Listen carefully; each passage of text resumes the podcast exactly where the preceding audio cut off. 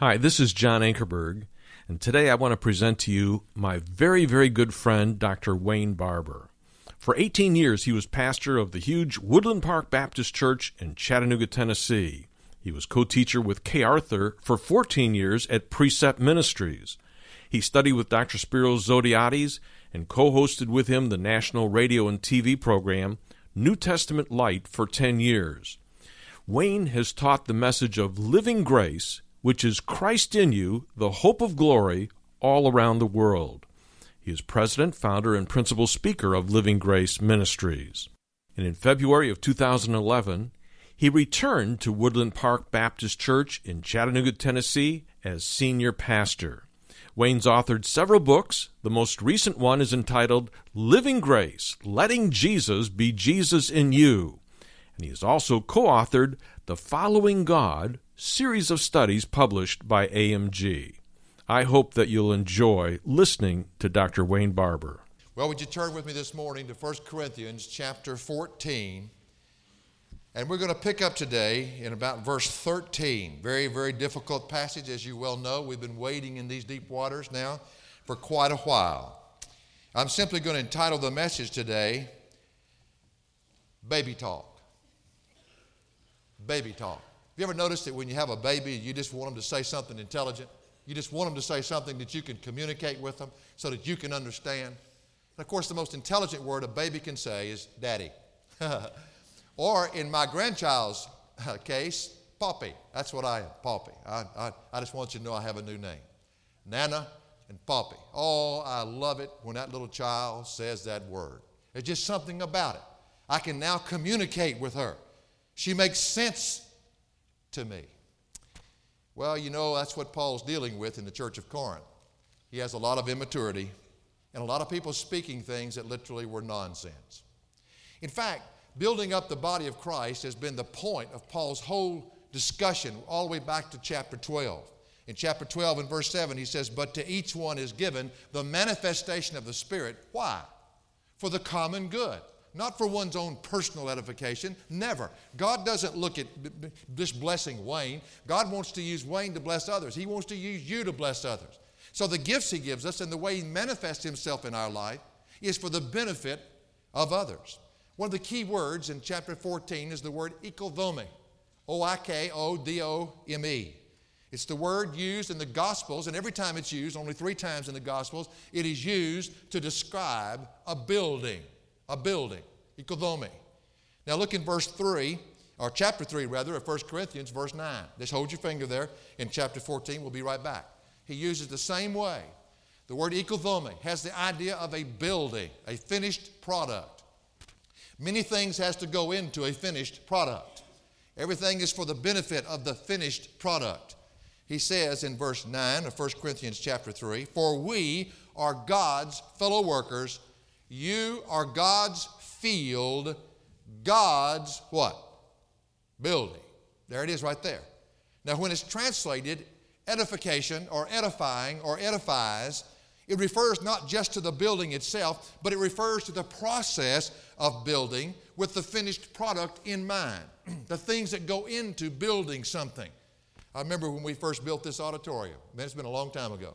What, 10 or 11 years now we've been in this new auditorium. when we built it, we, we thought it through.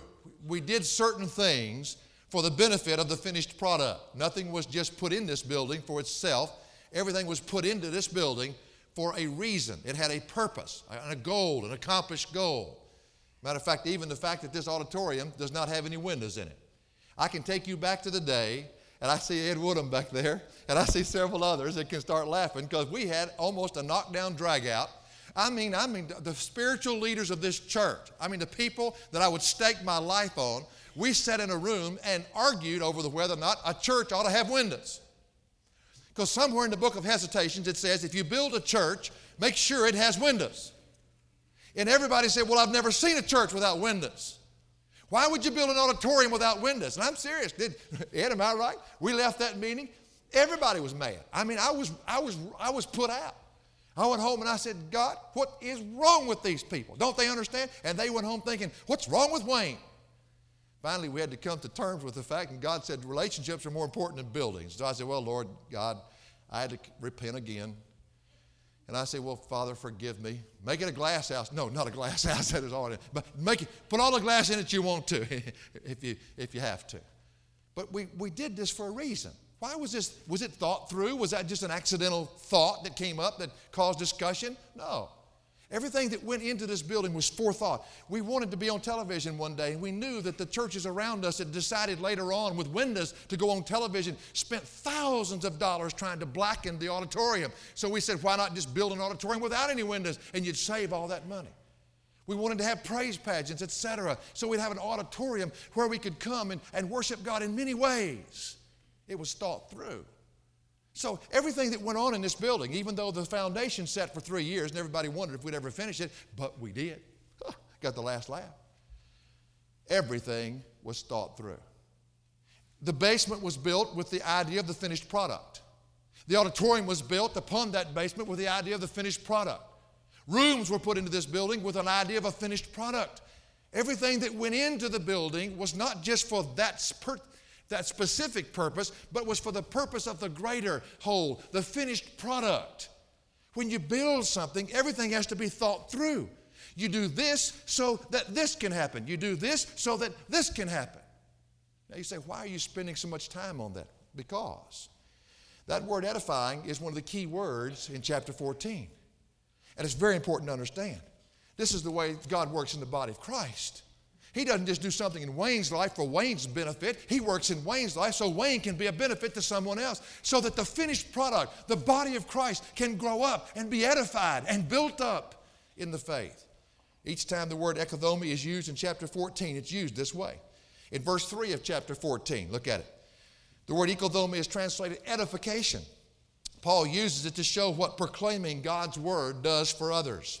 He says, but one who prophesies. Now, I don't have to go back and continue to re- redo these terms. Prophesy simply means to proclaim the word of God. One who prophesies speaks to men for a purpose. What is that purpose? For edification. Why? To build that person up in the body of Christ. Why? Because he's got in mind the finished product that one day will stand before the Lord Jesus Christ. It is used in 1 Corinthians chapter 14, verse 5. He says, Now I wish that you all spoke in languages. You, you say, Well, my Bible says tongues. We've defined this. Don't make me keep doing it. But even more that you would tell forth the word of God, not just speak in other languages. And greater is one who, who, tells forth the word of God than one who speaks in languages unless he translates what he's saying so that the church might receive edifying. Why would Paul wish that everyone spoke in other languages? Because there are millions of people in this world. There's all kinds of cultures and nations. He said, I wish you all spoke in all their languages so we could get the message of Jesus Christ and His word to everyone. He uses the word in verse 12 to show that, that building others up is what they ought to be desiring more than anything else. He says in verse 12, So also you, since you're zealous of spiritual gifts, seek to abound for the edification of the church. Don't seek something that's going to edify you, seek something that's going to edify the church. In fact, in verse 26, he uses the word to warn them. And he said, I want to tell you something. Whenever you assemble together, you better be for the purpose of edifying one another. He says in verse 26, What is the outcome, then, brethren? When you assemble, each one has a psalm, has a teaching, has a revelation, has a tongue, has an interpretation. Let all things be done for edification building up the body of Christ. Now, I want you to see something, what he's doing in chapter 14. You cannot divorce the context. The context is that comprehension, understanding have everything to do with building up the body of Christ. If someone cannot comprehend, if someone cannot understand, the body's not going to be built up. It's not going to edify the body of Christ. Now, what's his point? When one speaks in a tongue, now you understand the difference. In chapter 14, a tongue singular was the gibberish, the babbling that was going on in Corinth. All of it hooked into the oracles of Delphi 30 miles down the road. When someone speaks in a gibberish and a babbling which no one can understand, even the one speaking, then it builds up no one in the body of Christ. It's just useless noise, is all it is. No one can be built up by that which cannot be comprehended and understood. Well, today we push a little further in chapter 12, and I hate to tell you, but Paul doesn't get any lighter. he bears down even more. I'll be so grateful when we get to chapter 15. When you preach verse by verse, you just have to take it as it comes. And that's all I'm doing. Three things. First of all, the nonsense of speaking in an unknown language. The nonsense, the literal nonsense of speaking in an unknown language. Verse 13, therefore let one who speaks in a tongue pray that he may interpret. Now, that little word therefore is translated that way in the New American Standard. If you have a King James Bible, it's translated wherefore. That's a better translation because the word in the Greek is more the wherefore. Now you say, what's the difference? Therefore, wherefore? Oh, there's a difference. Oh, there's a difference. Therefore can just hinge on another point based on what's been said. But the word wherefore takes it a little bit different. It's, it's, it's the word D I O P E R, the offer. It's the word that actually presupposes a concession on Paul's part. Now you have to understand something here. I can almost see Paul saying, when he's talking to the Corinthian church. It's exactly the way he feels. This is the word of concession. You people just exhaust me, is the idea here. What he's, these, they were a tough group, folks. They were a tough group. You can't teach them. Why? Because they insisted on having this emotional experience of speaking in another language. They insisted on it. It was so emotionally gratifying to them that Paul was running up against a brick wall trying to tell them that it was no, no use in the body of Christ. So he's not changing his mind by making this concession, he's only changing his approach. And in doing so, he's hoping that he can show them that it absolutely makes no sense in what they're doing. He wants to show them that this unknown language, this gibberish, this a tongue, singular, is nonsense. Verse 13, therefore let one who speaks in a tongue pray that he may interpret. The word for speaks there is that word we've looked at several times since chapter 12. It's the word laleo. You say, what's the difference? Leo, in its root understanding, is to make noise, to make sounds. Yes, it can be speaking, but when you speak, you're just making noise, making sounds. In Corinth, they chose to make noises, to make sound. And they called it a language, but no one could understand it. He says, Therefore, let one who speaks in these noises pray that he may interpret. Now, the present middle imperative is used here. That's a command. And the middle voice is, buddy, you better make this choice yourself. And the present tense means it's got to be going on the very moment you do it. Paul drops a command on him. He says, if, you're good, if you insist on doing this, then friend, this is not a suggestion, this is a command right from the Apostle Paul. At the same time this person is making this sound that doesn't mean anything, he'd better be praying that he has an understanding of what it means, that he can translate what he's saying. Now, I want to tell you something. There's a note of sarcasm here. You cannot get around it. You cannot get around it. I think the Apostle Paul is literally put out, and he's getting a little sarcastic here. Why would you say that, Wayne? Because you cannot translate gibberish. That's what was going on in the oracles of Delphi, 30 miles down the road. They had their interpreters, their translators, but the language meant nothing. It was just a babbling that came from a woman that got high on, on drugs, basically herbs, and she got so high, she got into an ecstatic, emotional frenzy and said stuff that meant nothing. And he says, Listen to me. You better be, when you, the moment that stuff comes out of your mouth, you better be praying at the same time that you have the ability to translate what you're saying. There seems, I'm telling you, there's a note of sarcasm in what he says. And again, we must look at the context, what's going on. The whole context of chapter 14 is what's going on in public worship. They were coming together. Evidently, there were those who would stand up and speak in an open assembly like this one, and they would speak a gibberish that nobody could understand. It made no sense at all, and it was beneficial to no one, and no one can translate it. By giving this command, Paul is showing that what they're doing is literally nonsense. But not only were there those speaking in this gibberish in the open assembly, he goes on to say that there were those praying in this same kind of gibberish in the same situation. Verse 14 of chapter 14. For if I pray in a tongue, now, a tongue, a gibberish, my spirit prays, but my mind is unfruitful. Just as it makes no sense to speak in a gibberish that no one understands, it makes no sense to pray in a gibberish that no one understands. Now, listen to me. No matter how emotionally gratifying the experience is, it makes no sense whatsoever. Verse 14 again For if I pray in a tongue, my spirit prays, but my mind is unfruitful. Now, what does it mean when he says, My spirit prays? First of all, that has nothing to do with the Holy Spirit. Not one time in chapter 14 is the Holy Spirit ever referenced to the, what they were doing in speaking in a gibberish, in a tongue. Not one time. He speaks of his own human spirit. He says, my spirit, not the spirit, my spirit. And that's in the text. So we must understand that. He refers to his own human spirit. The word for spirit is pneuma. You know what pneuma is? Pneuma is the word for breath, for breath. But it's also the emotional center of man. The spirit of man is the center, the emotional center of man. It's where God's spirit comes to live in. It's the emotional, it's, it's what controls us.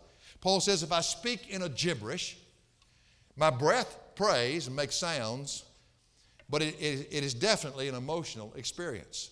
But there's a problem to it. There's an emotional experience going on here. X words are being said, or, or at least noises are being made, but there's a problem to it. Go on. If I pray in, my, in a spirit, my spirit, or my tongue rather, my spirit prays, but my mind is unfruitful. The word for mind is the word nous, N O U S. And that's the word that means the understanding, the understanding. Paul says that if he were to pray in a gibberish, and he uses a hypothetical situation here, that he might get an emotional high from it. It's certainly an emotional experience, and certainly there was something that came out of his mouth. The breath was used to speak it, but there would be no understanding of what's being said. And if there's no understanding of what's being said, then the body of Christ is not being edified, is not being oikodome, is not being built up. Therefore, I'm only gratifying myself. I'm not using this, whatever I call it, is not being used to benefit the body of Christ. And that's the bottom line of his whole discussion. Why in the world would you ever do that? When nobody in the body of Christ can be benefited from it in the sense of being built up in the faith. So if the body of Christ is not edified, what's the use of it? Paul does not deny that a man can pray in his emotional being, and words, perhaps even groanings, can e- even be uttered. He doesn't, he doesn't deny that at all. But what he says is if he prays with under, without understanding, then what good is it? Why would, he, why would he want to do that? He doesn't even know what he's saying. He's praying in a nonsense language. Verse 14, for if I pray in a gibberish, my spirit prays. It's an emotional experience, and certainly there's breath used and words or, or at least sounds made. But my mind is unfruitful. The word unfruitful, ah, without, carpos, fruit. What is the fruit of speaking? It's understanding. He says there is no understanding, so therefore there's no good. Conclusion this person is having a definite emotional experience. But the pleasure of that emotional experience bypasses any rational intelligence. So this invalidates that experience as being beneficial to anyone in the body of Christ, including the one who's doing it. Other than an emotional time that he's having, there is no other benefit in the body of Christ for what he just finished doing. Verse 15. He says, What is the outcome then? That word, what is the outcome then, is, is more literally translated, What, what then is there? I mean, Paul says, to speak or to pray in a gibberish makes no sense, so what's the answer to the whole thing? And he gives the answer. And for Paul, it's very simple. He says, For me, I shall pray with the Spirit, and I shall pray with the mind also. In other words, I'm going to pray. Yes, it's an emotional experience when I pray, but when I pray, I'm going to pray with an understanding so that I'll know what I'm praying. Then he says, I will sing with the Spirit, and I shall also sing with the mind also. What I sing, I want to understand. And I tell you, put the two together, what a beautiful contrast. Just like you, he doesn't want you to pray without understanding, certainly you don't want to sing without understanding. I love the singing this morning. It ministered to my heart. And I love singing the old hymns, how firm a foundation, and, and the great hymns that we sing. And if I couldn't understand what I was singing, then what good is it? It means nothing. The mind and the spirit must be on the same page for the experience to be beneficial to anyone in the body of Christ. Otherwise, it's just nonsense. It's just nonsense. You know, I'm constantly asked, Wayne, what do you think about speaking in tongues? That's the way everybody asks it. They use the word plural. Don't even understand that tongues plural means languages, known, understandable languages. A tongue singular is referring to the gibberish that was going on in Corinth. To say, Wayne, what do you, what do you think about speaking in tongue? And I, here's my answer. Here's my answer to you. Here's my answer to anybody else who comes to me. I, I simply say, my answer is, I cannot deny any experience you've ever had. I cannot deny that. I cannot deny the emotional ecstasy that it brought you in that experience. I cannot deny that. If you want to pursue that, that's between you and God. But my answer is the key is not what I think about it, the key is what you think about it. And if you think it fits in 1 Corinthians 12 through 14, you're wrong. Period. You're wrong. It's an experience, but you cannot ground it in 1 Corinthians 12 through 14. Wherever you want to put it, I don't, I don't care. That's not, I'm not here to run your life. I'm not here to make choices for you. I'm not here to follow you around. I'm just simply here to serve the Word of God, and that's what I see in the Word of God. And the whole key is it's nonsense to speak in a gibberish that no one can understand. Even the person speaking it, he doesn't even know what he said, if he said anything. So, the nonsense of speaking in an unknown language. Secondly, the negative of speaking in an unknown language. You see, there's something we don't realize. The context, again, is what's going on in public worship in Corinth. When they came together, there was something, these people were standing up having a wonderful emotional experience, but they had forgotten one cardinal rule of what you do in public worship. After coming to his own conclusion of only praying and singing in that which he can understand, it says in verse 16, Paul says, Otherwise, if you bless in the Spirit only, how will the one who fills the place of the ungifted say the Amen at your giving of thanks? Since he does not know what you're saying. I love translation, don't you? Paul, Paul uses again another hypothetical situation. He says, otherwise, if you bless in the Spirit. Now, the, if, that little phrase, if you bless in the Spirit, the word bless is ephlogeo. Oh, it took me a long time to understand this word. There's two words for blessed. There's the blessed, makarios, which is used in Matthew 5, which means totally inwardly, spiritually satisfied. Then there's the word ephlogeo. Oh, it's a praise word. It's what you use to praise God with. In fact, when you bless your food, I mean, how many of you bless your food before you eat it? I, I've been in enough foreign countries now, I do it all the time. God, I'll get it down. God, you keep it down. But the word bless, when you, for years I just thought this was a mechanical thing that somebody taught me when I was growing up, and I really didn't need to do it at all until I understood the word. And when you're asking God to bless the food, you're asking God to speak well of the food. Now, what does God do when He speaks? He creates, and when He creates, it's good. That's why I bless the food. Because I know what I'm putting in my body. Have you read the ingredients on half the stuff you eat? Especially you, you folks in West Point. I bet the cafeteria is a wonderful place. You need to take this to heart.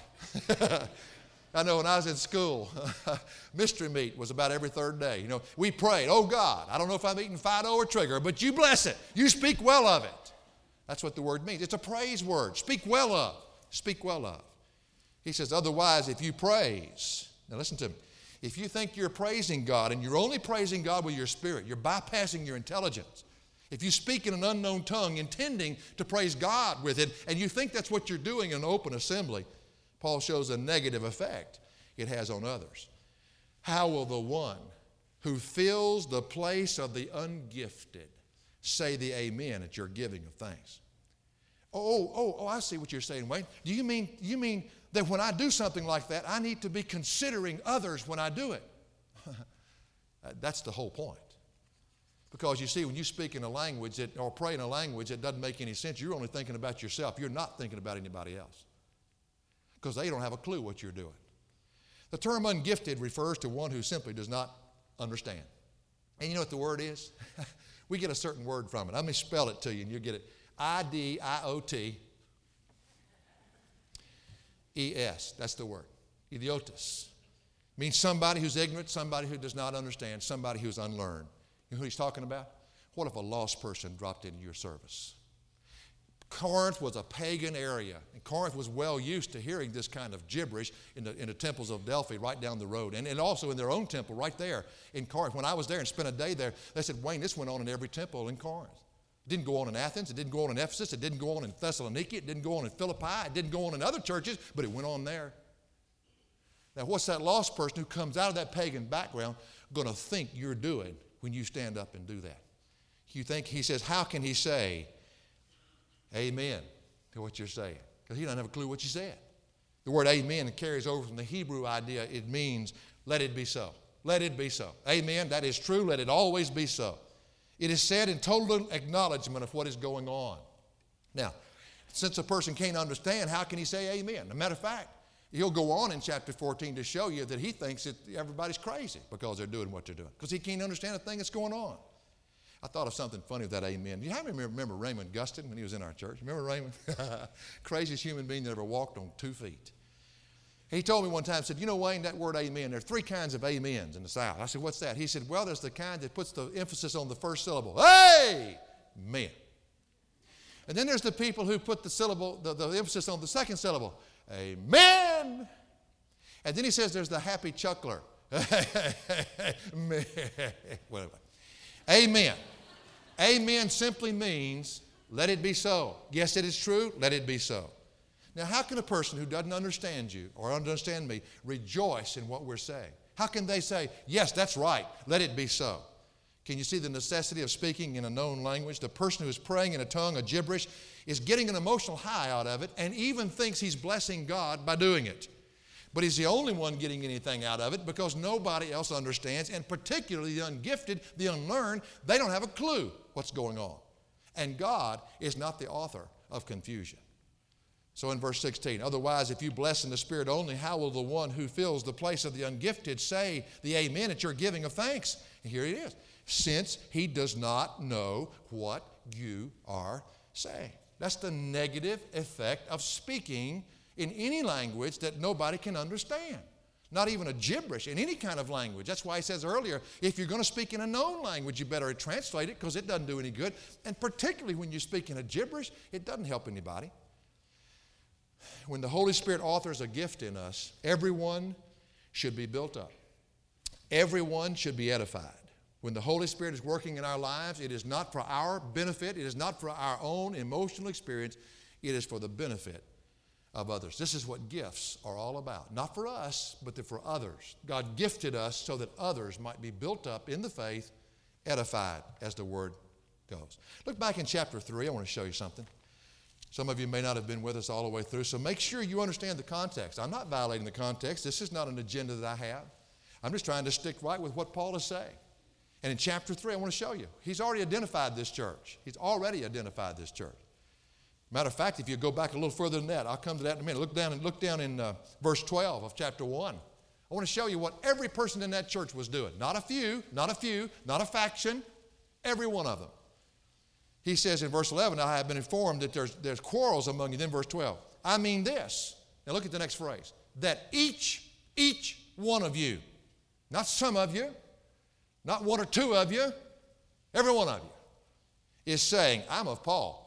I'm of Apollos. I'm of Cephas. And then, of course, the real spiritual ones say, I am of Christ. That's the hardest group to work out because they're the ones who have the right person, the wrong motive. And he says, What are you doing? What are you doing? You're dividing the whole church. You think Christ is divided? Is his whole argument there? We'll look in chapter 3 and you find out why. This is the greatest, most taught church in the scriptures. Not the greatest, but the most taught church in scripture. Paul's been their pastor, Apollos has been their pastor. He says in verse 1 of chapter 3 And I, brethren, could not speak to you as to spiritual men, but as to men of, of flesh, as to babes in Christ. There was a time, he points back to when he first went there and the church was born. And he says, There's a time to be a baby, and you were a baby back then. That's okay, that's all right. But when you're first birthed into the kingdom of God, you're going to act like a baby. He says there's also a thirst to being a baby. I gave you, gave you, pointing back to a certain time, milk to drink, not solid food, for you were not yet able to receive it. Okay, so far there's no indictment to them whatsoever. But here it comes in the middle of chapter, uh, verse 2. Indeed, he says, even now you're not yet able. Now that's their problem. They've never grown up. They're still in the nursery. They're immature. Babies act like babies. For you are still fleshly, sarkinos, or sarkikos. For since there is jealousy and strife among you, are you not fleshly? Are you not walking like mere men? In other words, you have still refused to grow up. So, what's he dealing with in Corinth? Nothing's changed from chapter 3 to chapter 14. It's the same group of people. The same group of people that are full of quarrels in chapter 5, they wouldn't discipline anybody. In chapter 6, they were suing everybody. In chapter 7, they had marriage turned upside down. In chapter 8 through 10, they were using their knowledge to, to beat up their weaker brother. In chapter 11, they were desecrating the Lord's Supper. They haven't changed any. And babies act like babies. You ever been around a baby much? You know, a baby only is interested in what feels good to themselves. You ever notice that? I know, it's funny, funny where that comes from because who, who teaches them this? I guess they must be born in Adam, all right? But when they're born, I want to tell you something, they only think of themselves. They're not thinking about you. No, sir, buddy. They'll whine and wail in the middle of the night and they want you to get up and they could give a rip that you've only had an hour of sleep. They don't care. That's a baby. Baby is only interested in what pleases them. And I'll tell you another thing about a baby they babble all the time and make absolutely no sense whatsoever. And the beautiful thing is, one day they start growing up, and what's the first signal that they've grown up? they start talking in a language you can understand. What's going on in Corinth? I don't see how you miss it. I don't see how you miss it. Now, I know I'm making some of you sad and mad or glad. You're not neutral right now. Nobody's neutral in here right now. Some of you that have had this experience, you're already mad. I've told you every time I've approached these verses, just be mad. Just be mad. But you go home and you check it out and you see what God's Word has to say. In the context. Don't pick up that book that you read. No, sir. That's the problem now. We're all bookites and themeites and TVites. The nonsense of speaking in an unknown language, the negative of speaking in the unknown. You know what the negative is? The negative is there's people among you, they don't have a clue what you're doing, and you're confusing the stew out of them. Why don't you say something they can understand? And finally, the necessity of speaking in a known language. The believers of Corinth were dragging this nonsensical speech, a tongue, Paul calls it, definitely differentiating that from tongues plural, which are languages that are known and understood, dragging it into their worship services. Paul seeks to correct them once again in verse 18. He says, I thank God. I speak in tongues more than you all. I speak in languages more than all of you. Now, again, don't, don't make me keep having to say this, but we've done this over and over and over again. If you hadn't been here, I'm sorry. But the word tongues goes back to chapter 12. He defines it there, geneglosun, families of languages known, understandable languages. Why would Paul speak in tongues more than they did? Why would he speak in languages more than they did? Because he was the greatest missionary of that time. And if you've studied any of the history of the culture of that area, they had more dialects in that day than they even have today. And so Paul is trying to say, hey, I speak in languages all the time. But I'm also translating it because I understand what I'm saying. And I'm telling people the good news of God. It's prophesying, it's telling forth the Word of God, which I want you to do. But then he says in verse 19, now watch this. However, in the church, I desire to speak five words with my mind that I may instruct others also. Now he comes back into the context of just being in, a, in an open assembly rather than 10,000 words in a tongue. The bottom line is, Paul says, hey, I'd rather have five words of something that people could understand than 10,000 words in a tongue. And at that particular point, you could say a tongue, that gibberish, certainly, he wouldn't want that, but also any language that he didn't understand. He says, when I speak to people, I want to understand what I'm saying, and I want them to understand what I'm saying. The word 10,000 there is the word that's just really written in. It doesn't really mean 10,000, it means an unestimable number of, of words. It's the word used in Revelation. We get the word myriad from it. Myriad upon myriad. I know you can't estimate it. It's so, so many, it's beyond counting. And Paul says, if you give me every bit of words in a language that nobody can understand, and I, you, you can have it. Just give me five words in, in a language that people can understand, because that's all I'm looking for in my life. And then the contrast then would be the 10,000 against the five words. Paul sums it up very well.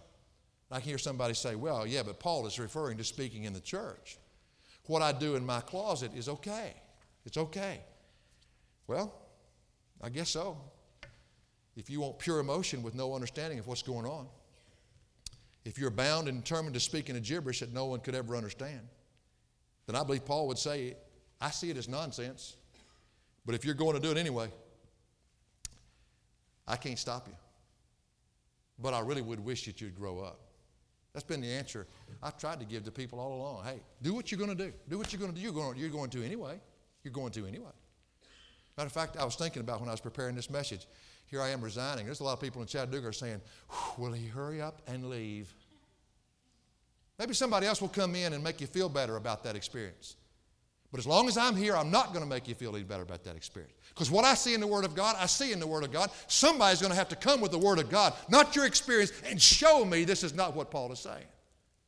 And we've just been in it now for 101 messages. We kind of understand the context. Paul is saying, hey, you do whatever you want to do, but there's something that you might need to remember. There's something that you might need to remember. Go back to chapter 3. I want to show you something. This might help you in your decision. If you're going to go on with it, that's all right. But let me show you this. Chapter 3 and verse 10.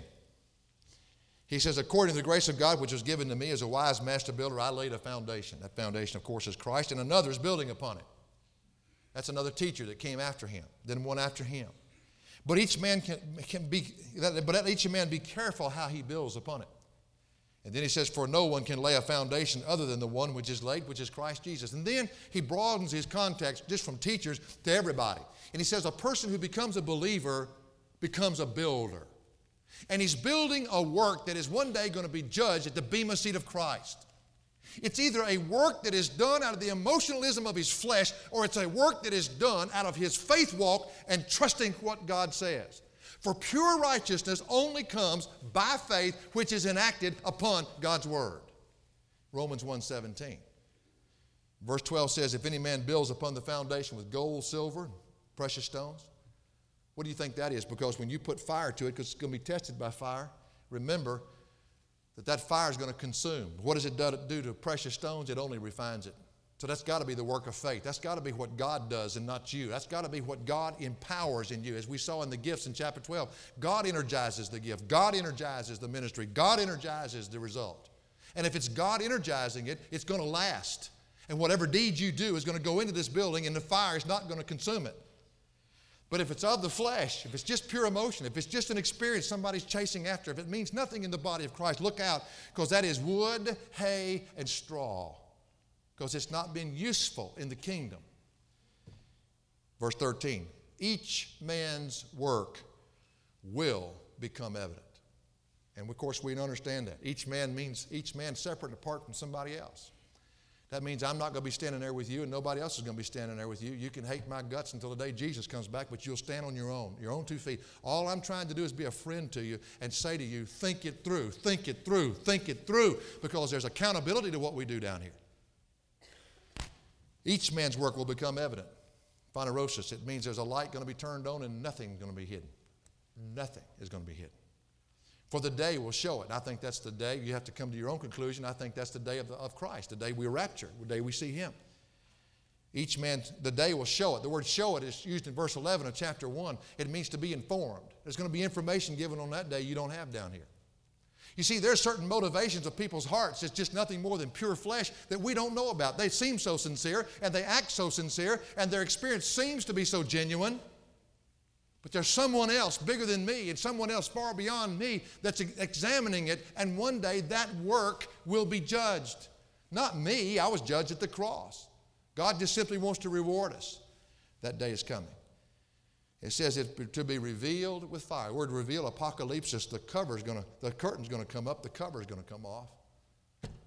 And the motives of men's hearts are gonna be judged, and God knows where it comes from. God knows where it comes from. If any man's work which he has built upon it remains, he shall receive a reward. If any man's work is burned up, he shall suffer loss. But he himself shall be saved, yet so as through fire. what he's saying there is, hey, he's not teaching that a man can have a root of Christ and not have any fruit in his life. What he's saying is what God starts and what God does cannot be burned by fire. And all I'm trying to tell you is, folks, listen, think it through. Think it through. Is an emotional experience worth sacrificing a usefulness in the body of Christ? And if I'm going to speak something that I don't understand, and I'm going to speak something that nobody else understands, what good is it doing anybody other than giving me an emotional high at that very moment? Other than that, it means nothing. Because it bypassed my mind, so there's no intelligence that can be attached to it. Well, that's why I call the message baby talk. My little nephew, that's Dinah's brother's little boy, two years old, Bailey. He's, he's as big as a 10 year old. Good grief, that's the biggest kid I've ever seen. I mean, he doesn't walk, he stomps. He's like a small miniature stump. I don't know, telling what this kid's going to be when he grows up.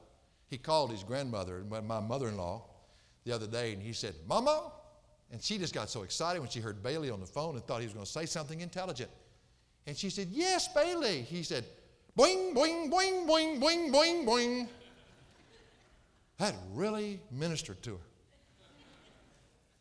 But that's just the way babies are. There's no benefit to anybody other than the emotional experience of being around them.